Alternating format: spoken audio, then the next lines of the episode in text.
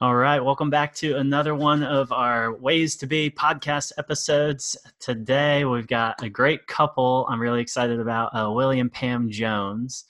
And I met them uh, doing some grassroots stuff, and uh, they've just been an inspiration and they've been plugged in in a lot of things. And so I wanted to be able to talk with them and uh, kind of glean some of their wisdom and some of their experience. And so, um, William, Pam, will you guys share just a little bit about the grassroots movements you've been involved in? Um, and maybe there's another word you want to use other than grassroots. Why don't you start? Why don't you start? You started before I did. Oh, okay. Um, anyway, I grew up in the segregated South.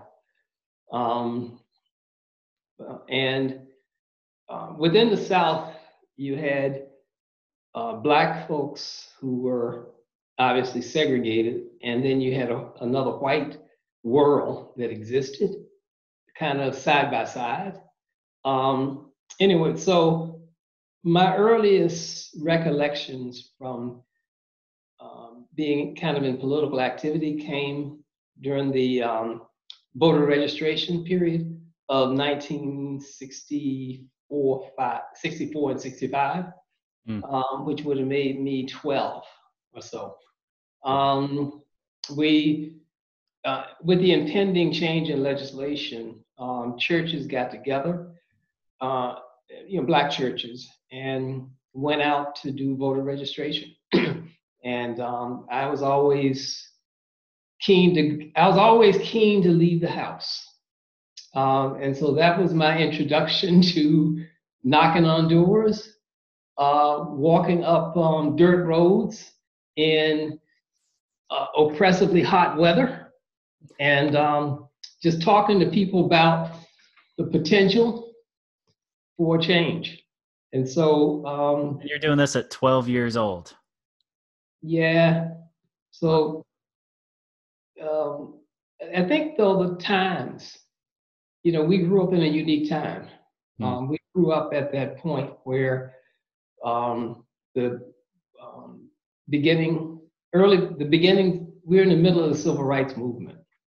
Okay, and um, so everybody was trying to figure out what to do, how much they could do. Um, you had the KKK uh, oppressing uh, people, threatening people. You had white landowners threatening to kick sharecroppers off the land you had a lot of things going on, and people were trying to uh, kind of respond to the um, pressures that they faced at that moment in history. And, and how do you survive, and how do you fight for justice while you're surviving? Hmm. Are the issues of the day. Um, so most of my evolution kind of came from that period um, of um, being black in a larger white society and fighting for justice. And so from voter registration, um, my father was one of the um, initiators of a black farmer cooperative, which um, came under tremendous pressure because black farms couldn't get loans.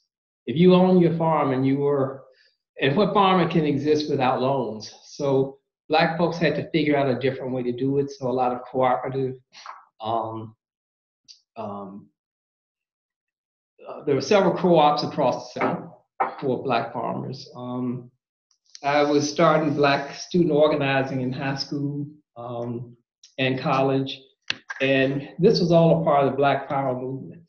Um, so those were the beginnings, um, and then that uh, evolved uh, and my wife will talk some about African liberation support work. But I think probably in our 20s, um, we we we we started in the anti-imperialist movements in the U.S. So you had uh, South Africa, you had you know um, the British, uh, I'm not, I mean European countries had colonies in Africa. This was before um, the wave of um, liberation movements and armed liberation movements. So we supported those armed liberation movements materially. We used to raise money uh, and so forth for them, um, and knew the first some of the first round of international leaders that came, went on to run those countries. Um, so what around what time period is this now? When you're 70, in the twenties? in the 70s? This was in the early, Early- to early early to late 70s. Mhm. Yeah, probably 72 to 78 or 9 Mhm. Wow. um, in that era, which would have put us in our mid 20s instead of early 20s. Um, And and so then, these are just these are just like you know these people who become these leaders of these huge movements yeah, all throughout the world. Well, we had met we had met some them. of them. We had done support work here, organized different programs, um, helped to raise money, um, so those kinds of things. Yeah, we, we, we knew them personally. I mean, they, they weren't just pictures. They, they were human beings with real, with real human strengths and weaknesses that we are. Yeah. Well, and I think that's awesome because so often we think of the people who are our leaders in whatever a movement is um, as something more than just a regular person who also grew up in a regular life and had a passion or stepped into something and then whoosh, it took off. So why don't you talk some Well, about your, My um, beginnings um, were not as at the age of 12. um, my involvement in social justice um, and kind of movement building kinds of things came when I was um, a s- college student. Um, Willie and I both went to Brown. And um, one of the great things about Brown and the one of the reasons I went there is it had um, no set curriculum, no required classes. So I was able to take the courses that I found interesting, which did not include math or science. Um, all of my classes were basically political science and Afro American studies. Hmm. And I think it was um, through that, through our discussions in classes and the readings that I was doing, um, and also the influence of my mother, um, who wasn't, you know, a big, you know, out there activist, um, but she had um, this, I think, sense of right and wrong um, that she passed on to me.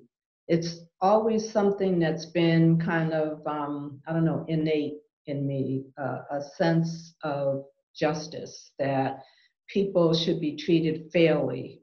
Um, people, you know, should not be discriminated against because of who they are or where they come from or what income they have.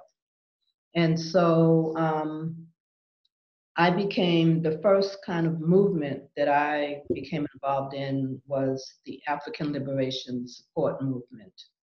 Uh, and that involved, um, as Willie, you know, has already alluded to, um, organizing programs, um, raising money, um, and organizing people um, around um, divestment um, from corporations, corporations divesting in um, African countries um, that, like South Africa, um, uh, at the time, I think Zimbabwe, Zimbabwe. was was actually was it still Rhodesia when yeah, we it was Rhodesia. It Yeah. became Zimbabwe after. the Yeah. liberation. um, So what So- did divesting from these corporations do? Um, it took money away from supporting racist, um, in, imperialist um, regimes in these countries. It was a way of putting pressure on the leaders um, and supporting the people. Um, it, in some cases, it was a little, I think, controversial um, because people felt that by not um, supporting the, those economies, you were hurting Black people too. Um, but the black folks there, believe me, they said, you know, go ahead, um, do that. Yeah. divesting work um, because in in the long run, um, that is what what is needed, and that's what's going to help us to change our countries. Just a note on on divestment.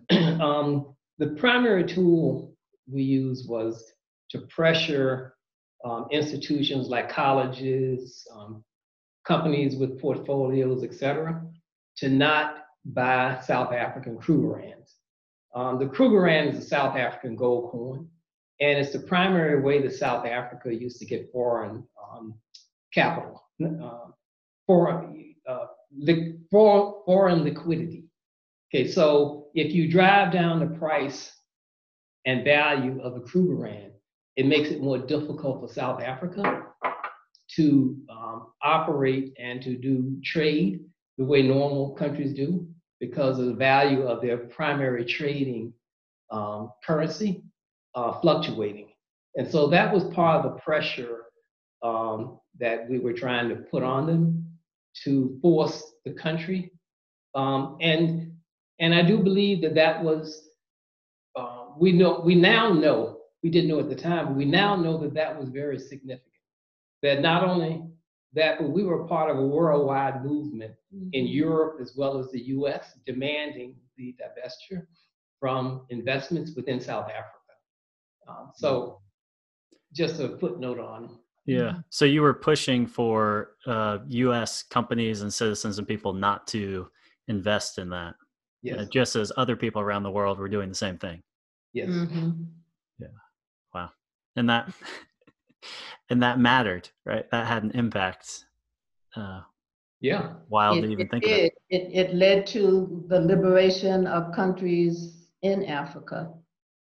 It So, it became clear to companies in South Africa that for them to compete internationally, they had to deal. It was they had to deal with their racism, and it may not have been the driving factor, but it was one of many contributing elements to um, why the white population, particularly the corporate sector, um, ended up agreeing with the release of Nelson Mandela uh, from prison. Uh, they could see the writing on the wall that the, uh, the, the world as they knew it was going to change.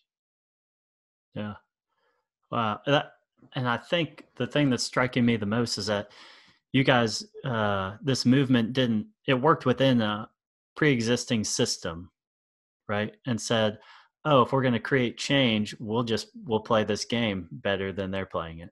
Um, we'll we'll work we'll use the strategy they're using and kind of manipulate it in a way that says you need to do this so that you can succeed in what you want to be doing.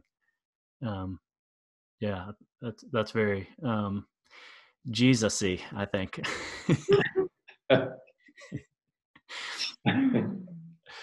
Yeah that's great. Uh, okay so you were in college when you first got involved in that uh, pam and um, did that like spur you on to continue doing other things? Um, it did. Um, I I look back and think um, there really hasn't. I, I would say there are a few movements that I wasn't involved in. Um, the range of the ones that um, I was involved in were anywhere from the peace movement, the environmental movement, um, climate change movement, education, quality education movement. Um, I, I kind of started out um, focusing on the oppression and the injustices against people who look like me, against Black people. But it soon became clear that it wasn't just a struggle for Black people, that um, the justice that I saw as so important had to be for everyone. And so it's, you know, any person um, no matter what they look like, where they're from, what they do, um, what religion. If people were being oppressed, then I felt that it was my duty um, to stand up for them, with them, and to help try to make change. Mm. And I think that justice theme has been a part of our own growth and evolution. Um, and it's also part of uh, what in our later life uh, got us involved, I think, in, in faith. Because certainly in our earlier days as we were coming along, um, one of my biggest um, one of my biggest moments was when I left home to go to college. I wouldn't have to worry about going to church every Sunday. Okay, I would.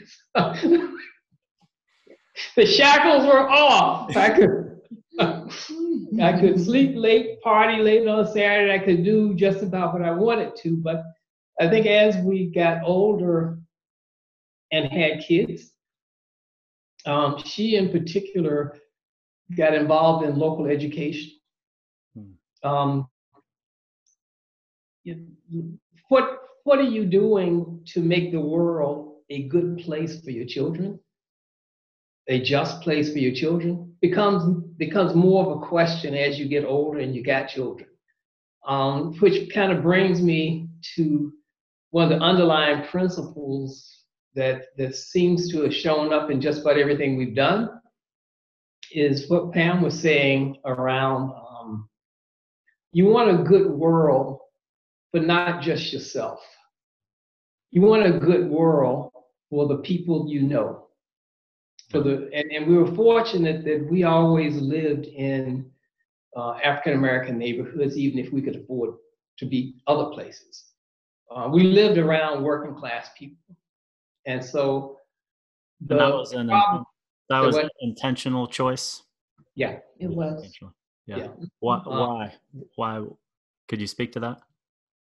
Why was that? Uh, it's it's the same um, kind of thinking um, that led us to keeping our, having our children in the public schools when we could have afforded to um, send them to private schools. Um, what kept us in the communities with people like ourselves was if and it we try to balance that with, um, you know, not being um, critical of Black folks, middle class, upper middle class, Black folks like ourselves, um, who made different choices um, and who left the community.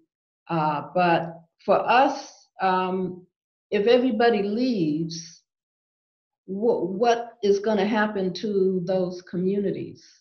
And so we felt a responsibility um, as um, what's that saying to to much to, the, to, to those who have much much is required who, yeah, or something. Yeah. You know, like you know, Joel. much is much is expected. Yeah. Anyway, we felt that we had been blessed um, many times old over, and that it was our duty then to do everything within our power to help to change things, to, to be the change yeah. in our communities, um, and to um, help to educate and organize um, within our communities um, to help develop and create new leaders. Um, but for us, it, it, was a conscious choice, sometimes to um, the dismay of our children.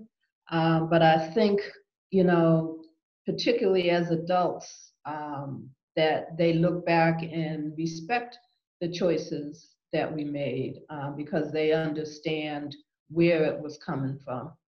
I think one other note on that, um, we always felt that um, you can't really know oppression if you're not proximate to it. Mm-hmm. Um, we never wanted to get to a place where, um, you know, she grew up urban poor, like really urban poor. I grew up rural uh, poor. Um, those are our families. You know, when we go to family reunions or when we go to places on, you know, holidays, etc., our families were working class people. Um, you know, we were blessed because we had scholarships at Ivy League schools. But in terms of the identity that we, our identity, our identities were really tied to um, our histories.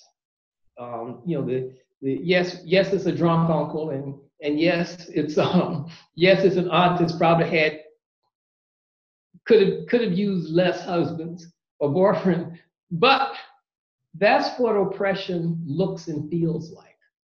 Um, it's it's not this thing where you can sit at the corner in safety and pass judgment on people. Hmm. Um, you got to be a part of their experience. And we've always felt that it was important to be proximate to people who are suffering um, because you want to understand it and be respectful of it, which I think is really hard to do when you draw lines and say, you know, I got away from that. I'm never going back to that place again. Um, it, and, and particularly now that there are so many people who are finding out with COVID and unemployment that though they thought they had escaped, they're having to now learn how to survive the way the black folks have been surviving for decades. You know, job insecurity, health insecurity. Um, and so, you know, even when we went broke, um, we lost our house. You know, I was out of work. We had to leave Detroit. Um, you know, house foreclosed on. It never crossed our mind that we wouldn't be successful because everybody we knew had, had, lost jobs and lost houses. You know, so I think being in that reality um, gives you also the confidence that you can be that the world can be successful despite oppression. Hmm. So maybe even a form of resilience. You can kind of, yeah. And I thought while you were saying that, I thought of the word compassion, like this idea of suffering with um, and that you guys are saying no we want to be with right in the midst of whatever this struggle that's going on and be a part of this yeah which is really beautiful and but that's also that is actually close to the biblical definition of compassion yeah um, and i think that's why i think our growth in faith very much aligned with the values we already um, that were already controlling and shaping our lives. Uh, and so as we mature more and uh, re-engage with the church, um, I think it was at a much higher level. So we understood and expect the church to do some things as opposed to just being the place you show up on Sunday and sing a few songs, you know, throw a couple of amens at it and um, you know, go home and smile and watch football you know, it's got to be, it's got to be, the church has to be, justice has to be more concrete than, um, than, than cutting yourself off as a way of um, not sharing the pain with the oppressed. Hmm. Um, one thing I wanted to add is just um, how over the years Willie has just been so supportive of me and my growth um, and learning. Um, I, know there was a long period of time, especially when we weren't involved in um, organized religion, when we weren't going to church. When we ended up getting uh, back in, in the church, it was actually because of our newly adopted son who asked, you know, do you guys go to church? Are you Christians? Well, mm, Okay. Anyway, um, um, you know, we wanted to do everything we could to support him. So, you know, we decided um, that we would join a church. Um, of course, we, we later found out that for our son, it, it wasn't um, so much his love of God as it was his love of girls. He knew that um, in his foster care experience, um, he knew that that was where you would find girls. where the girls are, absolutely. The cutest girl, the cutest ones who are who are well dressed, come from good families, all of that good stuff. You find them in the church. but it was good to, for me especially, um, to get back in church. Um, it wasn't wasn't long after that where that really, um, really got to um, a place where he wanted to deepen um, his faith um, and his understanding, and he enrolled in theology school. Seminary. Seminary. Yep. Um, Been there. I know the pains. and um, you know he was really involved uh, in our church becoming a was it a deacon uh, steward, steward, a steward um, but um, what is that? know, What is a steward? It's like a, a deacon board, equivalent of deacon board, um, the decision-making body of the church. Ah, okay. Okay, so the, the people who give the, the pastor their annual review, even though the bishop, like, you know, you have um, in your church um, uh, uh, deacons, don't you? Yeah, we've got deacons. Um, yeah, we've got deacons and district superintendents and bishops. Yeah, okay, but the, the people who make the um, decisions about the church, they fall into trustees, and then there's the other body that deals with, in, mo- in, in every church, there's another body that deals with theological issues or uh, religious issues, if you want to change the liturgy or any of that stuff. Hmm. It's that body that I was, um, I was on. Okay. Yeah, yeah.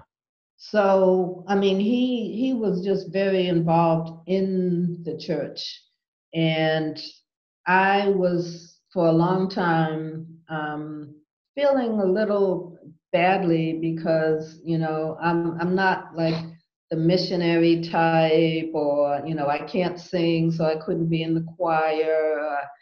Um, but I continued to be involved in social justice work and anti-racism work, and I was seeing, you know, church, social justice um, as separate, and really helped me to understand social justice is what Jesus was all about, and my pastor there, um, I think he understood that as well and appreciated the work that I was doing. And even though it wasn't being done inside the church, um, he felt that it was contributing to the church um, because I was a representative, um, I was a member of our church doing that kind of work and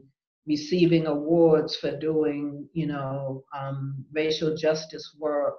Um, so, you know, and he would, and and our first lady would come out and, you know, to the some of these events, um, and, you know, as my pastor and first lady, um, it was humbling and uh, appreciated by me um, that they would take the time to come out to support me when, on a couple of occasions, when I had gotten different awards.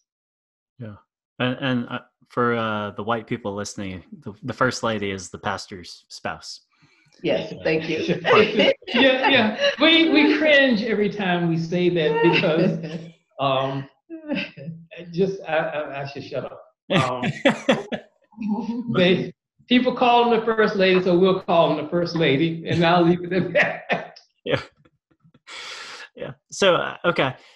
The church, it's funny to me that Willie, the, your first experience of social justice work was through the church at the age of 12. And then you make this full circle, both of you kind of like, mm-hmm. oh, wait, the, the church should be doing this. Um, did you see big gaps where it was frustrating, where you didn't see churches taking part in this work that seemed to be integral to the teachings of Jesus? In fact, that's part of what drove, I would say, what I to say drove me to the seminary. But um, I think the, you, I reached a point where I was getting very, very frustrated with the church I was getting very frustrated with pastors. Um, that pastors, I listened to so many sermons, particularly outside of the church I was in, where the pastor had a message to say, so he grabbed some obscure quote from scripture and used as a foundation for some backward, um, unchristian, in many cases, message. Um, and I think that uh, that was one thing. The second thing is that people look to pastoral leadership in, in multi, to help shape dimensions of their lives. Um, you know, pastors they want they want the pastor to help them understand, you know, how to solve their marriage problems, how to um, how to become more holy, a, a, series of things that are really important in terms of um, building a church. And so when I saw fewer and fewer pastors dealing with, you know, the growth of the church and the church being something more than a Sunday and Wednesday activity and a revenue generator. Um, that was my frustration. And I knew that in my heart, uh, Christ called for more than that that the church, um, particularly in the African American community, the church has been one of the consistent um, active players over from slavery till now. Um, and that uh, many institutions come and go in the Black African American community, but the church has been a constant. And um, I think there's a particular value that it has for the African American community. And then as I got more mature, I saw that the African American church also has so much value for the broader church movement uh, because more, more people are, more poverty and oppression is concentrated in the communities that those churches serve. And so if you believe that um, being proximate to oppression is part of what Christ was doing and is part of what his message in his mission statement in Luke 4. Um, it, you don't understand that if you're not around it. And the church has to be a part of that and around it. And so that's what kind of led me to seminary. I had to get closer in my walk with Christ because what I'm seeing out here, I didn't believe to be a um, very often was not what I believe Christ intended. Yeah.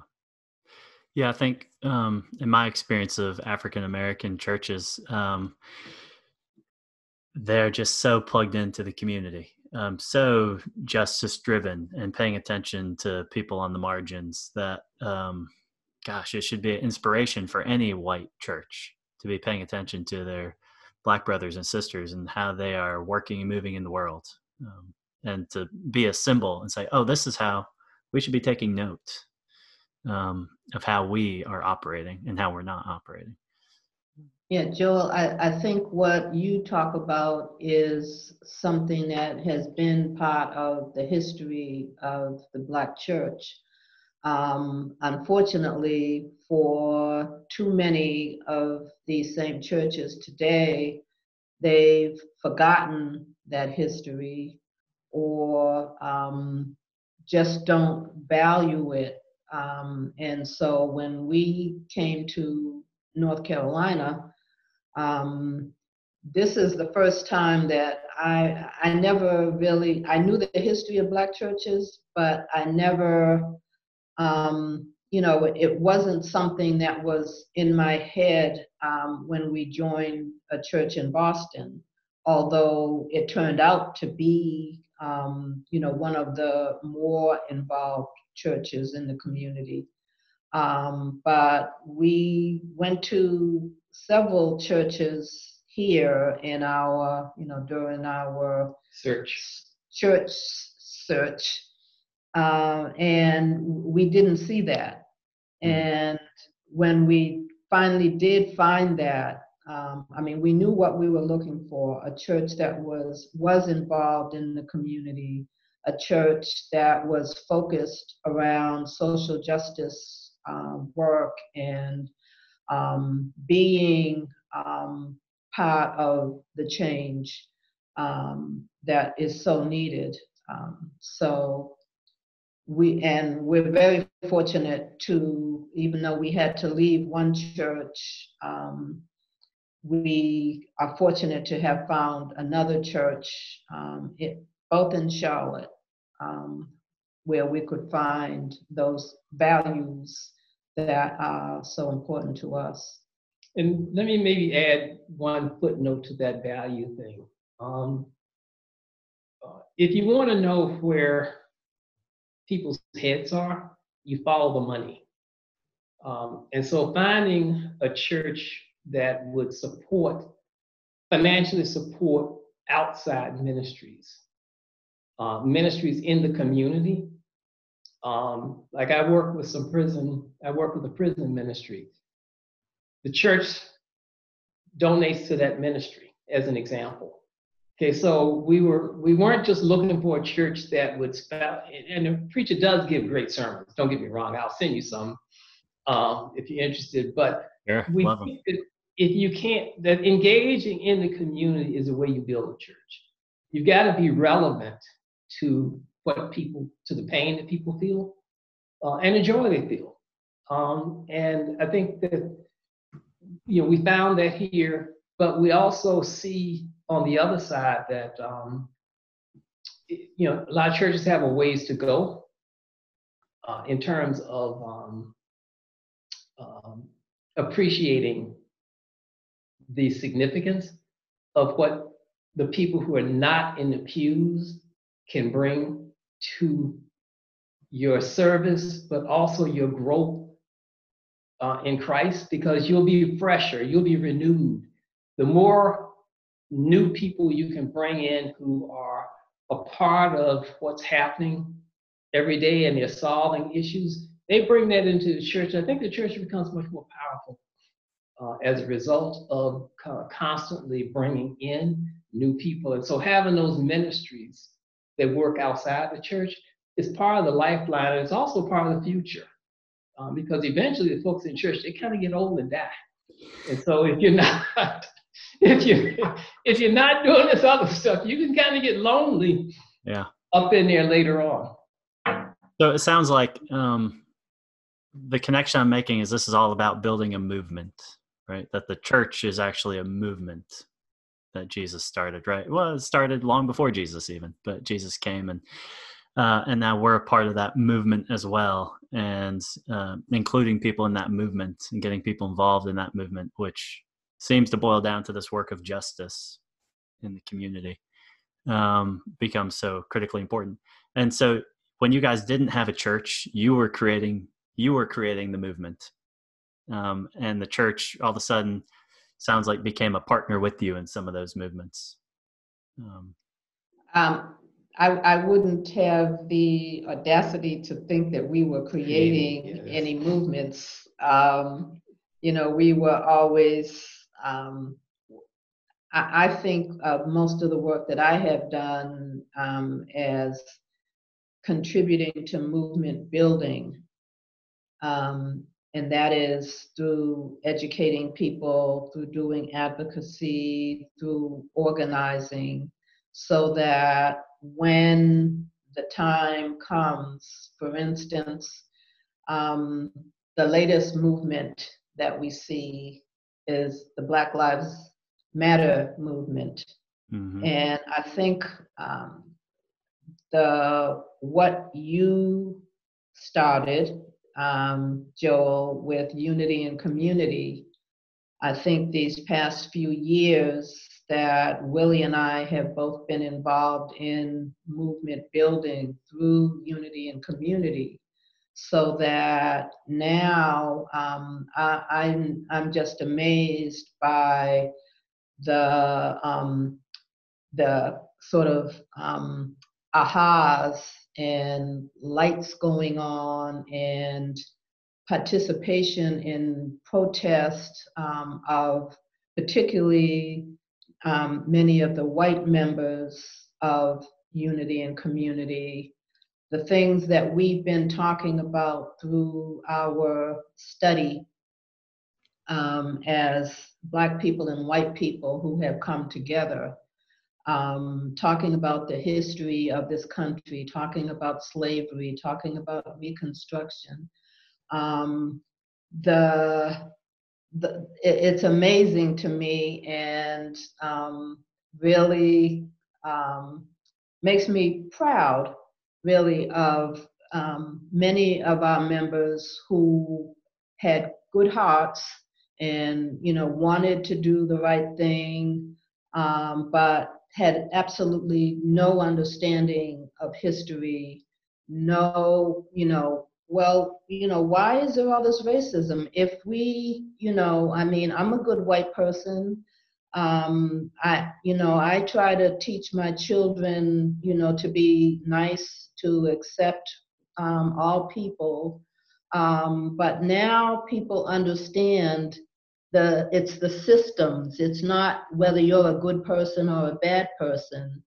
It's um, centuries of um, oppressive systems and policies and practices and laws that have gotten us to this point. And so now, so many more, I mean, that's how you see so much, so many white people involved, particularly. Uh, I never thought that we would see a protest um, in support of uh, George Floyd and the Black Lives Matter movement in Cornelius. With 400 people, no less. Yes. Wow. yeah. And and a number of those people were unity and community members because mm-hmm. now they get it. Yeah. Yeah. Well, and that so that's an interesting unity community is an interesting group to me um, because for those listening to this, um, William Pam came to my church when I was in Cornelius uh, one Sunday, and I think a church member went and visited you. Is that right? Um, brought you like a little gift or something. The, the loaf of bread. Yeah, loaf of bread. Mm-hmm. And um, said said something. I don't remember exactly how the conversation went, but it was something to the effect of, um, "Oh, you mean there are no black people at our church? I didn't know that." Yeah. Yeah. That's what the white members exactly. said. oh, when we walked in there, and was, we were looking around, couldn't find. We found one kind of brown guy. Um, may have been Latin, not sure, but um, it was pretty doggone white. Yeah, and uh, so then Charlottesville happened, and we uh, we meaning clergy in the area put together a prayer vigil, and um, we had talked about the importance of bringing together different uh, types of people from different races, different backgrounds, um, uh, maybe in different religions, and I didn't know if anyone was going to sign up. And we had like a hundred people sign up who wanted to be a part of these small groups, racially diverse small groups. And I went, crap, well, I got to get like a group of people together who can figure this thing out.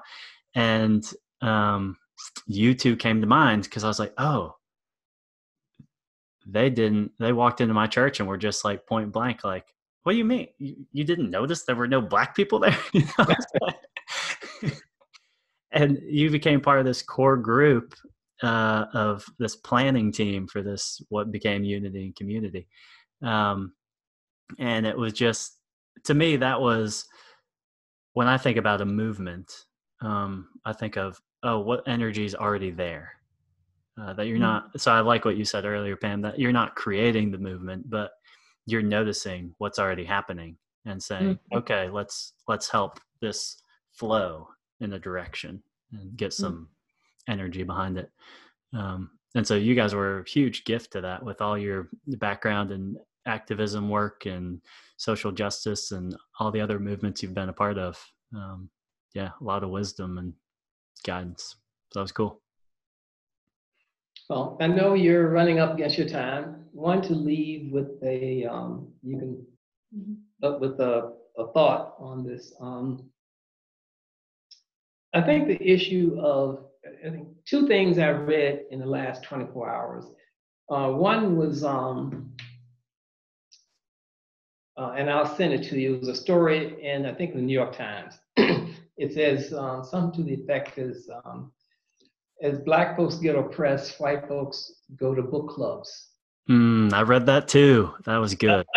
I think it was a very good article. Um, and I think the, the significance of it for me is that um, you don't learn, you learn when you engage.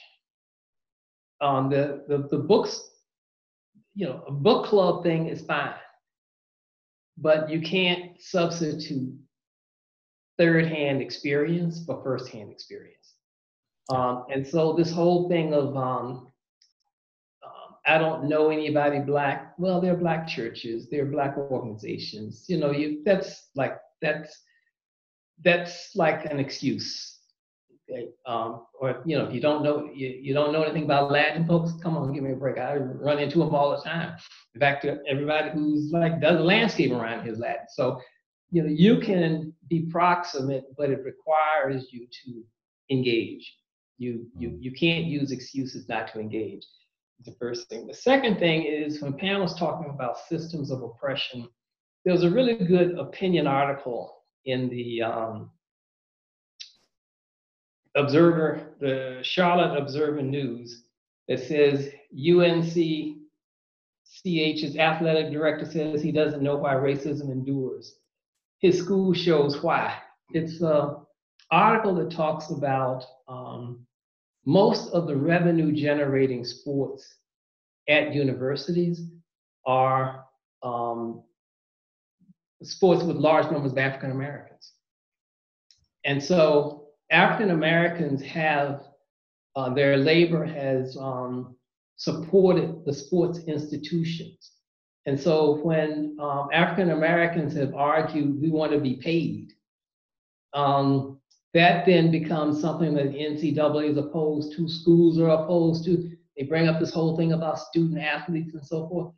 But it's a system that has these black folks at the bottom generating wealth for athletic directors who make a million dollars a year, for schools, uh, for uh, many of the other sports. Uh, so it's so the second point I'm making is that it is about systems. It's about so many of the things you touch and feel every day that are not just tinged with racism, but they have a historical, um, they have a history of racism as part of its formation and its own sustenance. And so um, getting out and investing the time to really understand how your country works um, and why is it that um, the other thing we were talking about, why is it that uh, in say in Atlanta, a white guy who's drunk at Wendy's, the cop would probably call his wife. The cop got the car. You know, why do you have to handcuff a guy and then shoot him? Uh, I mean, you know, the, the, the, the, but underneath all of that is this culture of um, controlling blacks. And whenever, um, you know, you, you hear this whole thing about, well, they, they got a point, but they should have gone about it differently. Most whites will always have an excuse for why blacks should have done something differently, but they don't know what the differently is. Okay. Mm-hmm. And so until you're willing to um, engage that, you don't really appreciate the significance of the knee that's on the neck, the size of it, uh, and, and how it permeates so many other areas of life. But um, it, it's important, I think, within movements in today, particularly now that people are demanding more, that you really do have to understand the history and invest some time to understand that. So, just so maybe there is a usefulness to the book clubs, but it cannot be the end all be all. Yes. It's got to be the learning to then do well. Yes. Yeah, I didn't mean to like kill book clubs. Yeah. Just well, I mean, they can't replace. Mm-hmm. Yeah. They can't replace the actual uh, proximity and mm-hmm. getting to know people and create relationships. Yeah, they're not equal. They're two different things. Yes. Yeah. I'm. Are you looking? Well, Did you have something? Trying to wrap it up. What? we can go forever. It's okay.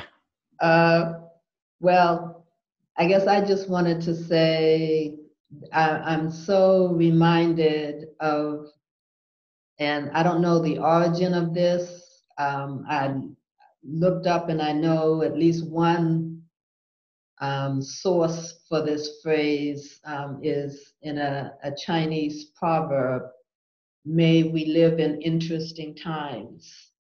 And the times are certainly interesting.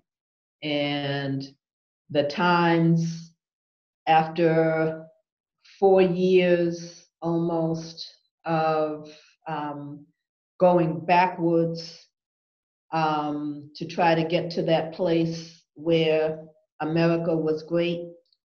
Um, I'm so hopeful um, with the protests and the the work, um, the coming together that is happening now. Um, seeing protests um, that are so diverse, that have so many people of different races, of different ages, of different backgrounds. Um, and to have this movement once again being led by the young people, um, it gives me a lot of hope. Um, so I look forward to unity and community being able to continue to contribute um, to moving our country forward um, in a direction um, towards justice for all. Yeah, these protests, um, what I've heard older Black leaders say is that they've never seen it so diverse, just like you said, Pam. Yeah, we're, uh, we're the older, we're the older yeah. black ones now. well, I think I think that's such a strange, like to me, that's such a strange idea. You mean white people weren't out there oh. like in droves before? Uh, Not in droves. Now there were always sympathetic yeah. white um, people. Yeah, I mean, most of them came from the church community, from the mm-hmm. faith community. Mm-hmm. Um, but there were like a small handful of um, people at demonstrations.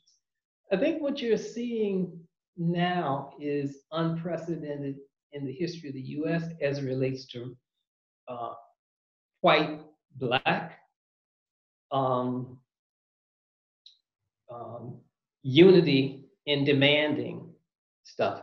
I don't know if I've ever seen, with all the killings of black folks, remember, you know, you've had some things like Tulsa where they drop bombs out the sky you know, you have some horrific things where most whites have chosen to either been intimidated and not wanting to come out, supported it, um, or chosen not to say anything. Um, but you know, white press blame. You know, if you go back and pull it up, by and large, black folks are blamed for their own oppression. Mm-hmm. Okay, and that's the thing that seems to be stuck in literature, stuck in systems, that the real reason um, the welfare system doesn't work because you got this welfare queen who siphons off of some crazy number of checks and lives like with a lives with a Cadillac and some other, you know, you you you get these silly dilly characterizations of blacks that um, fall onto a white consciousness that has been so conditioned to look at blacks in a in in, in a different way. Um, and so things become reinforcing. Um, you know, the black folks did this. Oh yeah, we don't expect no more of them. Um, well, we can't put them in. You know, they can't be quarterbacks because they're not smart enough. Um, they can't be the face of the team because you know, do you want that to be the face of your team? You can't um, move up the ladder to be a CEO. Um, you know, you can't be the president if you read these stories about how ashamed white people were that Obama was a president, and they used to hate going to see some of their other friends in different states because they would have to hear about, you know, like you all elected him, um, or people from other countries. So this is the systems manifest themselves in ways that are reinforcing. Um, and so children think this way because their parents thought that way, because their parents thought that way. And then it was reinforced in literature. Um, you know, like when I went to school, I had to go, I had to give you a list of all of the all the Confederate generals. I went to a segregated school. That that was part of we had to go through and there was a what do you call those limericks where you know like uh, you know, A, B, C, D, E. I, I can't remember it now, but there's a limerick with all the Confederate generals in it. Really? That we, yeah, well, you learn this is like part of spelling bee. if you do this, you get these. I don't know what you get. I don't. I mean, I. I think I won it a couple of times, but I don't remember get. I don't remember what I got. So the point is, um, that's a part of America that white folks don't have to deal with. Y'all don't have to look at statues. You know, you can you you don't get the same thing. Yeah. Um, you know, so I'll stop there. Well, and so I think something there there are two movements happening, right? So there's a movement that is um, organic and moving and happening, and then there's one that's being imposed, right? A systemic one over the generations. Yeah. Uh, and that's a movement that's being fed to us. And then there's another movement that's just people saying ah no this needs to be different. Something needs to change. Um, and it seems like it's picking up steam. And they want to be a part of the change? Yeah and they want you know they, they're starting to see the justice as tangible uh, it's not ideals you know it's not the greatest ideals of our country you know if you want justice justice is concrete it means this. It means that police has to be rethought. It means you can't turn around and militarize neighborhoods. Um, you can't, every time something happens, fools with SWAT and tanks, no less, show up at Wednesday. No, they didn't do it at Wednesday night, but, um, but that's the norm. And so the more, Found's talking about, the more what we're seeing now is a, a demand for justice that's much more broad based than anything we've ever seen, like by a long shot, like a really long shot. Hmm. And that's and why it's so encouraging.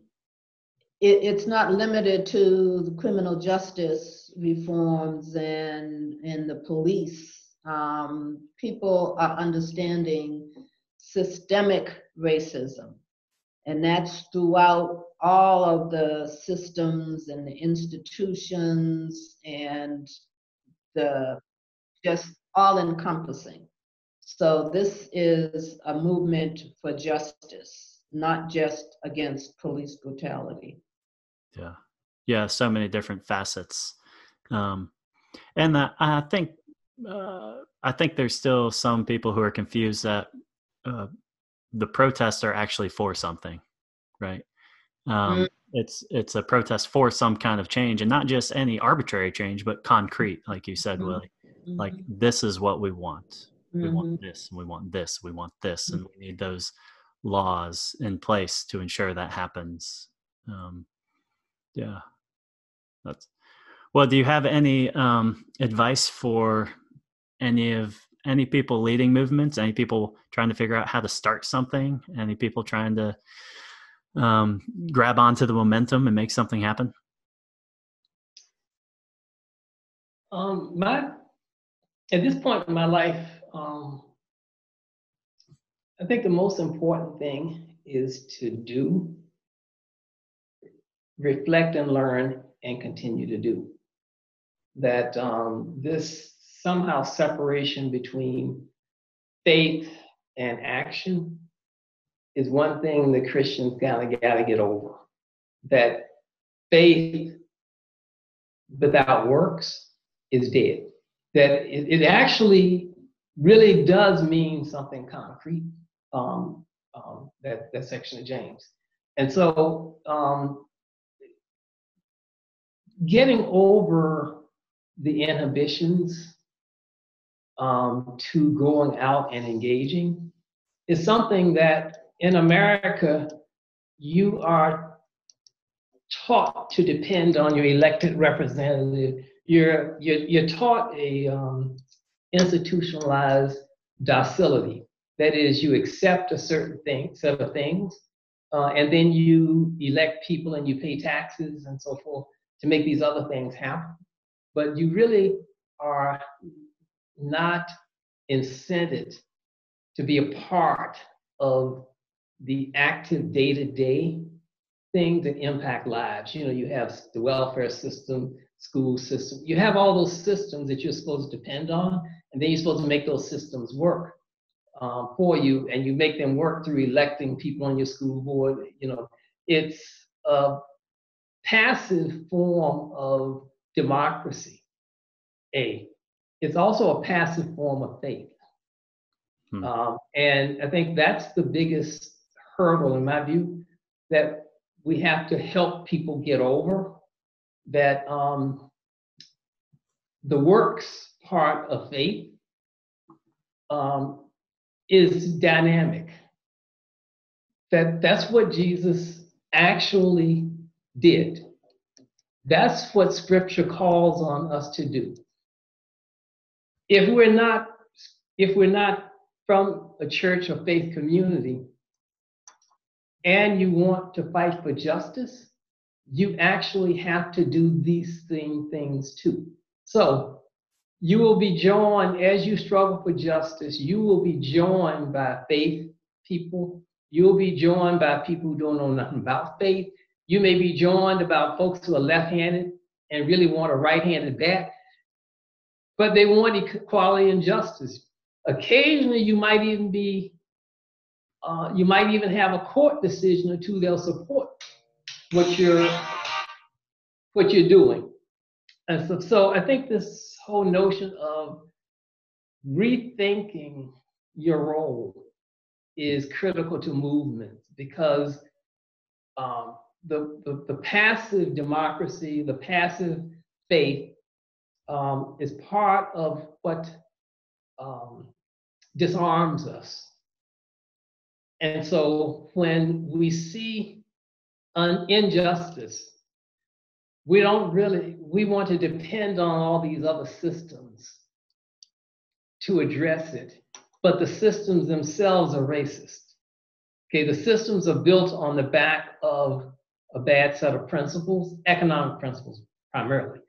And so as you defer more and more to that, you lose this part of what the, the scripture calls on us to do. Hmm. Um, and so engaging um, and, and getting more and more comfortable that that's your right and it's your responsibility uh, and it's what Christ would ask you to do um, is, I think, part of people's growth and evolution. Yeah, I like yeah. how you said do and then reflect. This kind of idea. Don't be trapped in trying to make sure it's exactly right or it's all put together perfectly or it's just get started and it'll mm-hmm. come it'll come and you will misstep along the way and that's okay uh, but yeah the, if you don't do you rely on yeah i love mm-hmm. that the the system mm-hmm. that's already in place which isn't working yeah um, i just wanted to add on to what willie said it's like he was in my head Um, After 47 years. but I, I think for a lot of people, they, you know, there are still people out there who see these protests and, oh, I could never do that, or, you know, I would be afraid, or I don't think I know enough, or, you know, that I would be able to figure out, you know, what to do. Those are all excuses. Um, and I would say, particularly if you consider yourself a Christian, then it's it's your duty. It's part of who you're supposed to be to live your values, to act on your values, to act on your faith. Um, and if you're not Christian, live just living on your values um, and feeling it, it's understanding um, that the only excuse you have is you mm. and yeah. kind of forcing yourself to have that will to take the first step uh, over the years um, in my organizing, um, I can't tell you the number of um, particularly Black women who, um, many of them um, single mothers, um, grew up and remained in poverty, have always been under the knee of some system of oppression. Oh man. Um, and they, through education and um, something may happen that will, you know, just kind of push you um, into a place that you've never been, that you're not comfortable in. But next thing you know, gee, I, I never thought I could be a leader. You know, um, and it's movements. That's one of the things that a movement will do. It, it creates new leaders. It puts people in situations where they feel like they have no choice. This is what I'm compelled to do. Um, so I think it's important for people not to underestimate themselves um, and to to act on what their faith is and what their values are. Mm. Yeah. So scared you enough, Jewel? He scared me enough. Is that what you said? Yeah. Are you are you going to ditch this podcast now? oh, I love it. I love it. Yeah. Um. Well, and I think yeah, in a how many people don't believe in themselves right mm-hmm. um, which i think goes back to this you two sitting right here who nobody who is going to hear this will probably know who you are and yet this work you've done and the other people you've worked with over your lifetime so far have gone on to shape and change the world in huge ways um, and they may not be known either mm-hmm. Mm-hmm. Uh, and so it's not about the clout or the you know prestige or the name recognition. It's real people doing real stuff because mm-hmm. of their faith and their values changing the mm-hmm. world. Yeah. Mm-hmm. yeah. Which i think is way more powerful than the famous person you hear doing something. Um, yeah. I think the for us we've basically been worker bees. Hmm. um, we're the people who make phone calls. We're the people who drop folks off, pick them up, um, or to make sure those things happen. Yeah. Uh, and so there are so many small ways that people can participate. Um, and you know, and, and they can grow their confidence by doing small things. Um, and you know, sometimes that's all you can do. There sometimes people have handicaps and they're limited, you know, but they want to contribute.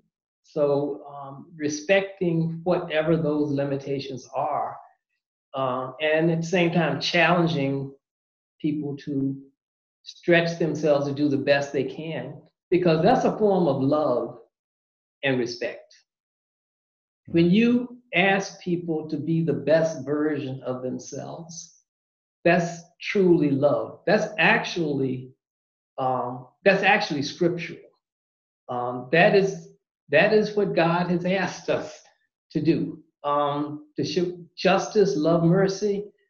Um, those are all the values we think of as the best that are in the best people. So we're asking, and that's part of one thing that we constant that we believe in is that um, when you ask people to aspire to their best selves, um, that actually is something that they come to recognize that they're not living up to their capacity. Hmm. And they want to do more, but sometimes they just don't know how.